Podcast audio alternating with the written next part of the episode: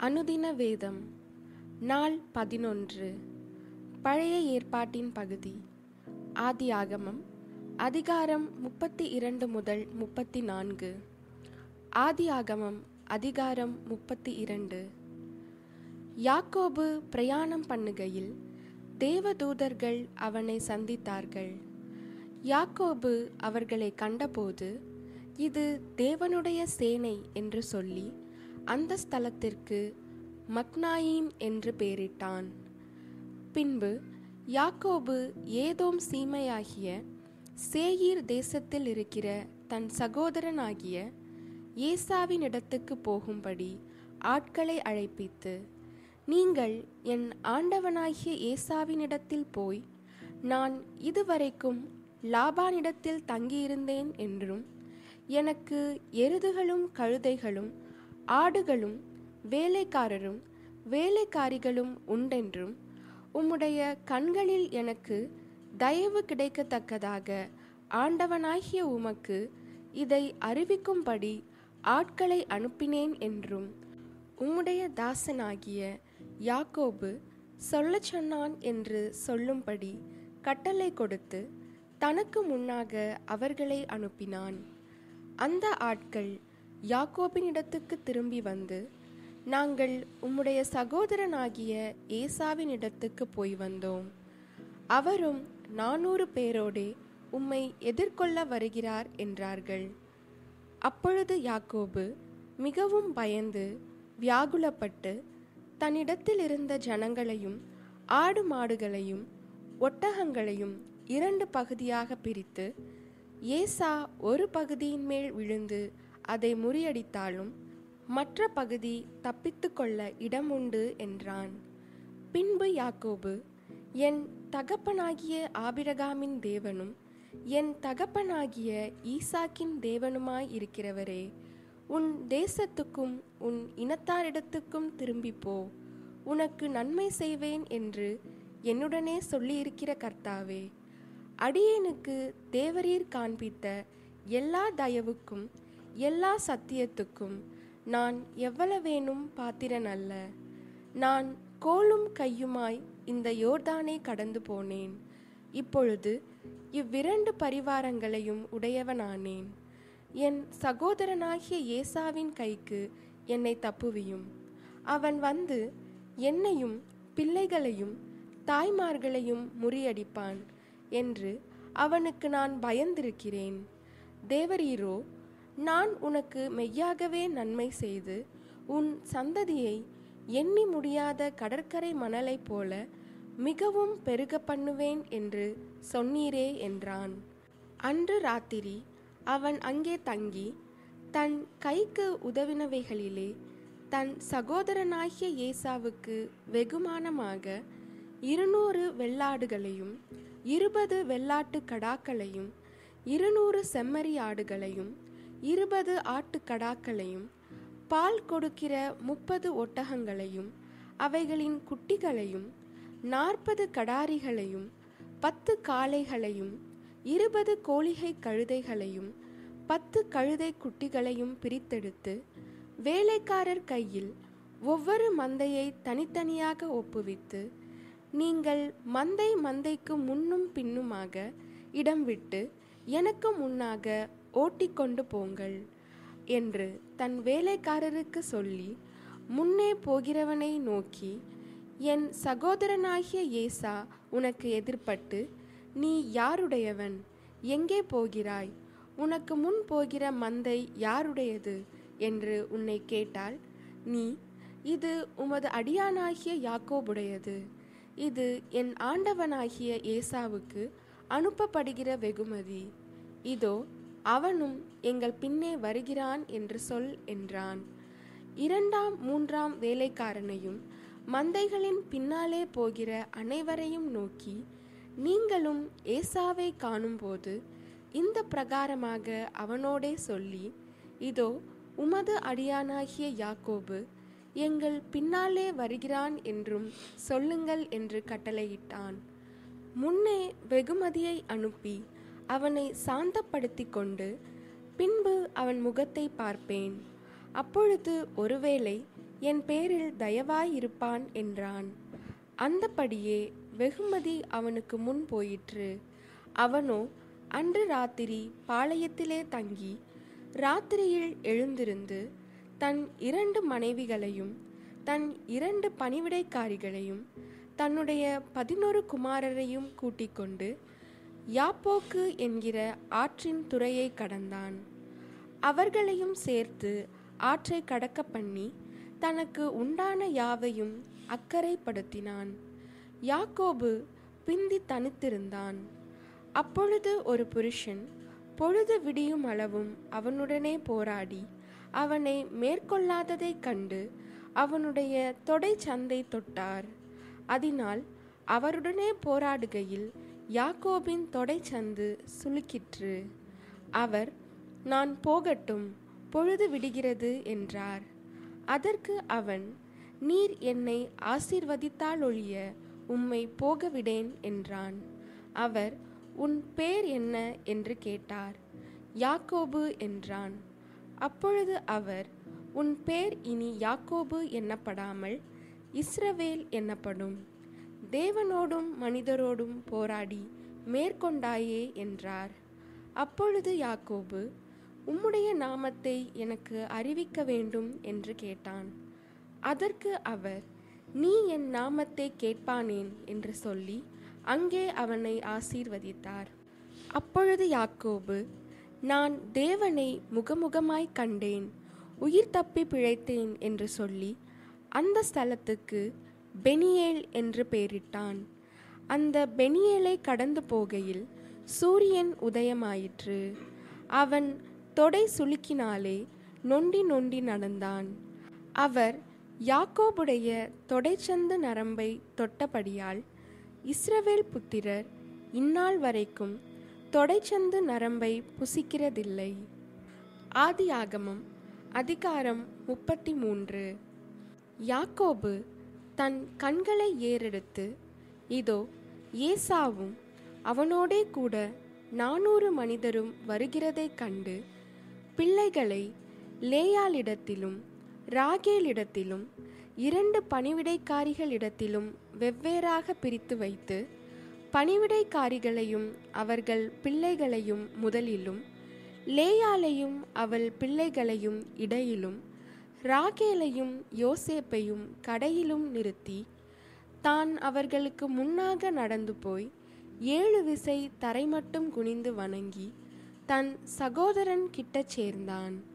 அப்பொழுது ஏசா எதிர்கொண்டு ஓடி வந்து அவனை தழுவி அவன் கழுத்தை கட்டிக்கொண்டு அவனை முத்தஞ்செய்தான் இருவரும் அழுதார்கள். அவன் தன் கண்களை ஏறெடுத்து ஸ்திரீகளையும் பிள்ளைகளையும் கண்டு உன்னோடிருக்கிற இவர்கள் யார்? என்றான். அதற்கு அவன் தேவன் உமது அடியானுக்கு அருளின பிள்ளைகள் என்றான். அப்பொழுது பணிவிடைக்காரிகளும் அவர்கள் பிள்ளைகளும் சேர்ந்து வந்து வணங்கினார்கள். லேயாளும் அவள் பிள்ளைகளும் சேர்ந்து வந்து வணங்கினார்கள். பின்பு யோசேப்பும் ராகேலும் சேர்ந்து வந்து வணங்கினார்கள். அப்பொழுது அவன் எனக்கு எதிர்கொண்டு வந்த அந்த மந்தையெல்லாம் என்னத்துக்கு? என்றான். அதற்கு அவன் என் ஆண்டவனுடைய கண்களில் எனக்கு தயவு கிடைக்கிறதற்கு? என்றான். அதற்கு ஏசா என் சகோதரனே எனக்கு போதுமானது உண்டு. உன்னுடையது உனக்கு இருக்கட்டும் என்றான். அதற்கு யாக்கோபு அப்படி அல்ல. உம்முடைய கண்களில் எனக்கு தயவு கிடைத்ததேயானால் என் வெகுமதியை என் கையிலிருந்து ஏற்றுக்கொள்ளும். நீர் என்மேல் பிரியமானீர்.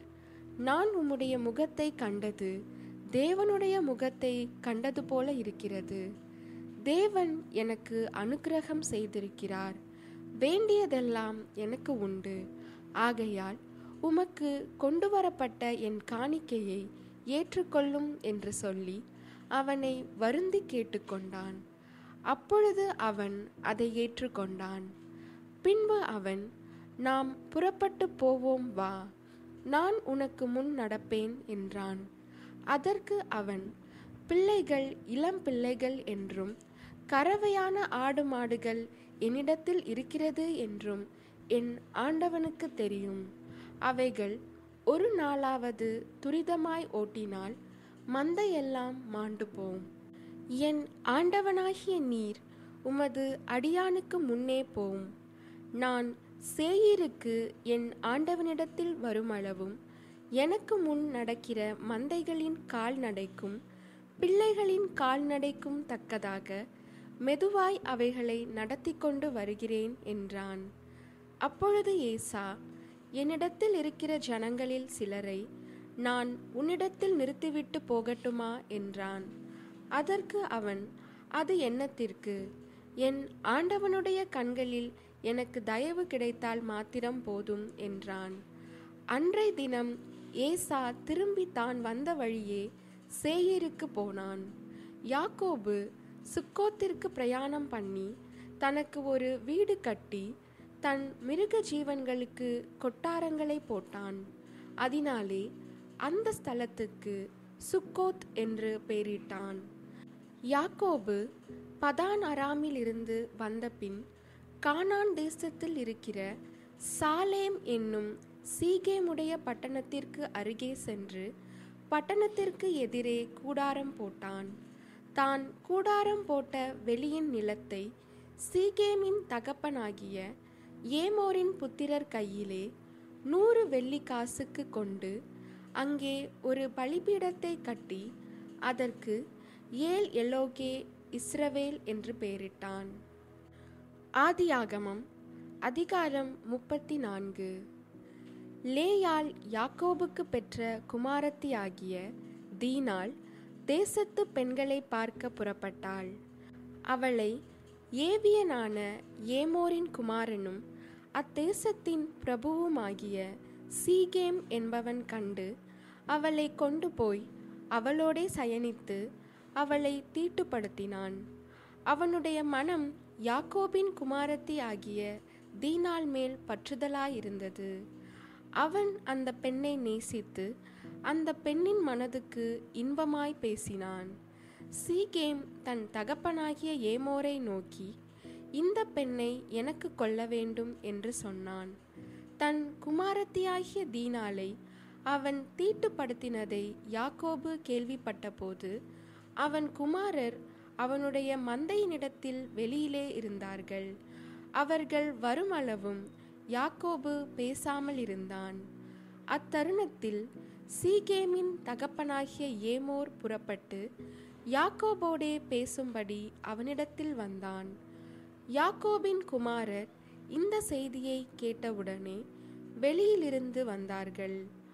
அவன் யாக்கோபின் குமாரத்தியோடே சயனித்து செய்யத்தகாத மதிக்கட்ட காரியத்தை இஸ்ரவேலில் செய்ததினாலே அந்த மனிதர் மனங்கொதித்து மிகவும் கோபம் கொண்டார்கள். ஏமோர் அவர்களோடே பேசி என் குமாரனாகிய சீகேமின் மனது உங்கள் குமாரத்தியின் மேல் பற்றுதலாயிருக்கிறது. அவளை அவனுக்கு மனைவியாக கொடுங்கள்.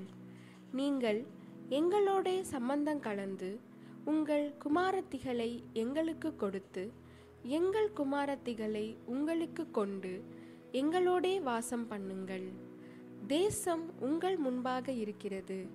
இதிலே குடியிருந்து வியாபாரம் பண்ணி பொருள் சம்பாதித்து அதை கையாண்டு கொண்டிருங்கள் என்றான்.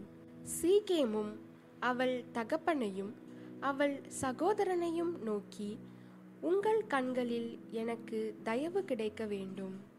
நீங்கள் என்னிடத்தில் எதை கேட்டாலும் தருகிறேன். பரிசமும் வெகுமதியும் நீங்கள் எவ்வளவு கேட்டாலும் உங்கள் சொற்படி தருகிறேன். அந்த பெண்ணை மாத்திரம் எனக்கு மனைவியாக கொடுக்க வேண்டும் என்றான்.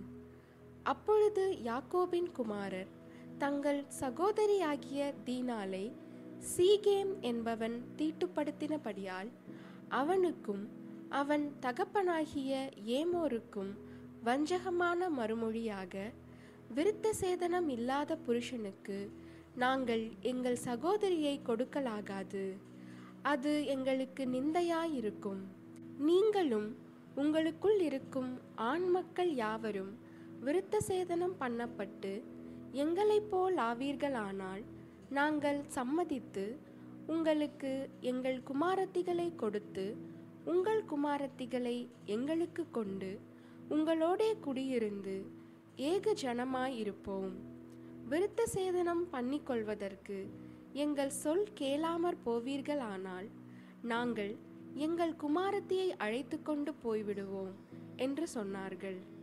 அவர்களுடைய வார்த்தைகள் ஏமோருக்கும் ஏமோரின் குமாரனாகிய சீகேமுக்கும் நலமாய் தோன்றினது. அந்த வாலிபன் யாக்கோபுடைய குமாரத்தியின் மேல் பிரியம் வைத்திருந்தபடியால் அந்த காரியத்தை செய்ய அவன் தாமதம் பண்ணவில்லை. அவன் தன் தகப்பன் வீட்டார் அனைவருக்குள்ளும் மேன்மையுள்ளவனாயிருந்தான். ஏமோரும் அவன் குமாரன் சீகேமும் தங்கள் பட்டணத்து வாசலில் வந்து தங்கள் பட்டணத்து மனிதரோடே பேசி இந்த மனிதர் நம்மோடே சமாதானமாயிருக்கிறார்கள் ஆகையால் அவர்கள் இந்த தேசத்தில் வாசம் பண்ணி இதிலே வியாபாரம் பண்ணட்டும். அவர்களும் வாசம் பண்ணுகிறதற்கு தேசம் விஸ்தாரமாயிருக்கிறது அவர்களுடைய குமாரத்திகளை நமக்கு மனைவிகளாக கொண்டு நம்முடைய குமாரத்திகளை அவர்களுக்கு கொடுப்போம். அந்த மனிதர் விருத்த சேதனம் பண்ணப்பட்டவர்களாய் இருக்கிறது போல நம்மிலுள்ள ஆண்மக்கள் யாவரும் விருத்த சேதனம் பண்ணப்பட்டால் அவர்கள் ஏக ஜனமாக நம்மோடே வாசம் பண்ண சம்மதிப்பார்கள். அவர்களுடைய ஆடு மாடுகள் ஆஸ்திகள் மிருக ஜீவன்கள் எல்லாம் நம்மை சேருமல்லவா? அவர்களுக்கு சம்மதிப்போமானால் அவர்கள் நம்முடனே வாசம் பண்ணுவார்கள் என்று சொன்னார்கள். அப்பொழுது ஏமோரின் பட்டணத்து வாசலில் புறப்பட்டு வரும் அனைவரும் அவன் சொல்லையும் அவன் குமாரனாகிய சீகேமின் சொல்லையும் கேட்டு அவனுடைய பட்டணத்து வாசலில் புறப்பட்டு வரும் ஆண்மக்கள் யாவரும் விருத்த சேதனம் பண்ணப்பட்டார்கள். மூன்றாம் நாளில் அவர்களுக்கு நோவெடுத்து கொண்டபோது யாக்கோபின் குமாரரும் தீனாலின் சகோதரருமான சிமியோன் லேவி என்னும் இவ்விரண்டு பேரும் தன் தன் பட்டயத்தை எடுத்துக்கொண்டு துணிகரமாய் பட்டணத்தின் மேல் பாய்ந்து ஆண்மக்கள் யாவரையும் கொன்று போட்டார்கள். ஏமோரையும் அவன் குமாரன் சீகேமையும் பட்டய கருக்காலே கொன்று சீகேமின் வீட்டிலிருந்த தீனாலை அழைத்து கொண்டு போய்விட்டார்கள். மேலும் யாக்கோபின் குமாரர் வெட்டுண்டவர்களிடத்தில் வந்து தங்கள் சகோதரியை அவர்கள் தீட்டுப்படுத்தினதற்காக பட்டணத்தை கொள்ளையிட்டு அவர்களுடைய ஆடு மாடுகளையும் கழுதைகளையும் பட்டணத்திலும் வயல்வெளியிலும் இருந்தவைகள் யாவையும் அவர்களுடைய எல்லா தட்டுமுட்டுகளையும் எடுத்துக்கொண்டு அவர்களுடைய எல்லா குழந்தைகளையும் ஸ்திரீகளையும் சிறைபிடித்து வீட்டிலிருந்த எல்லாவற்றையும் கொள்ளையிட்டார்கள். அப்பொழுது யாக்கோபு சிமியோனையும் லேவியையும் பார்த்து இந்த தேசத்தில் குடியிருக்கிற கானானியரிடத்திலும் பெருசியரிடத்திலும் என் வாசனையை நீங்கள் கெடுத்ததினாலே என்னை கலங்க பண்ணினீர்கள். நான் கொஞ்ச ஜனமுள்ளவன். அவர்கள் எனக்கு விரோதமாய் கூட்டங்கூடி நானும் என் குடும்பமும் அழியும்படி என்னை வெட்டி போடுவார்களே என்றான். அதற்கு அவர்கள் எங்கள் சகோதரியை அவர்கள் ஒரு வேசியைப் போல நடத்தலாமோ என்றார்கள்.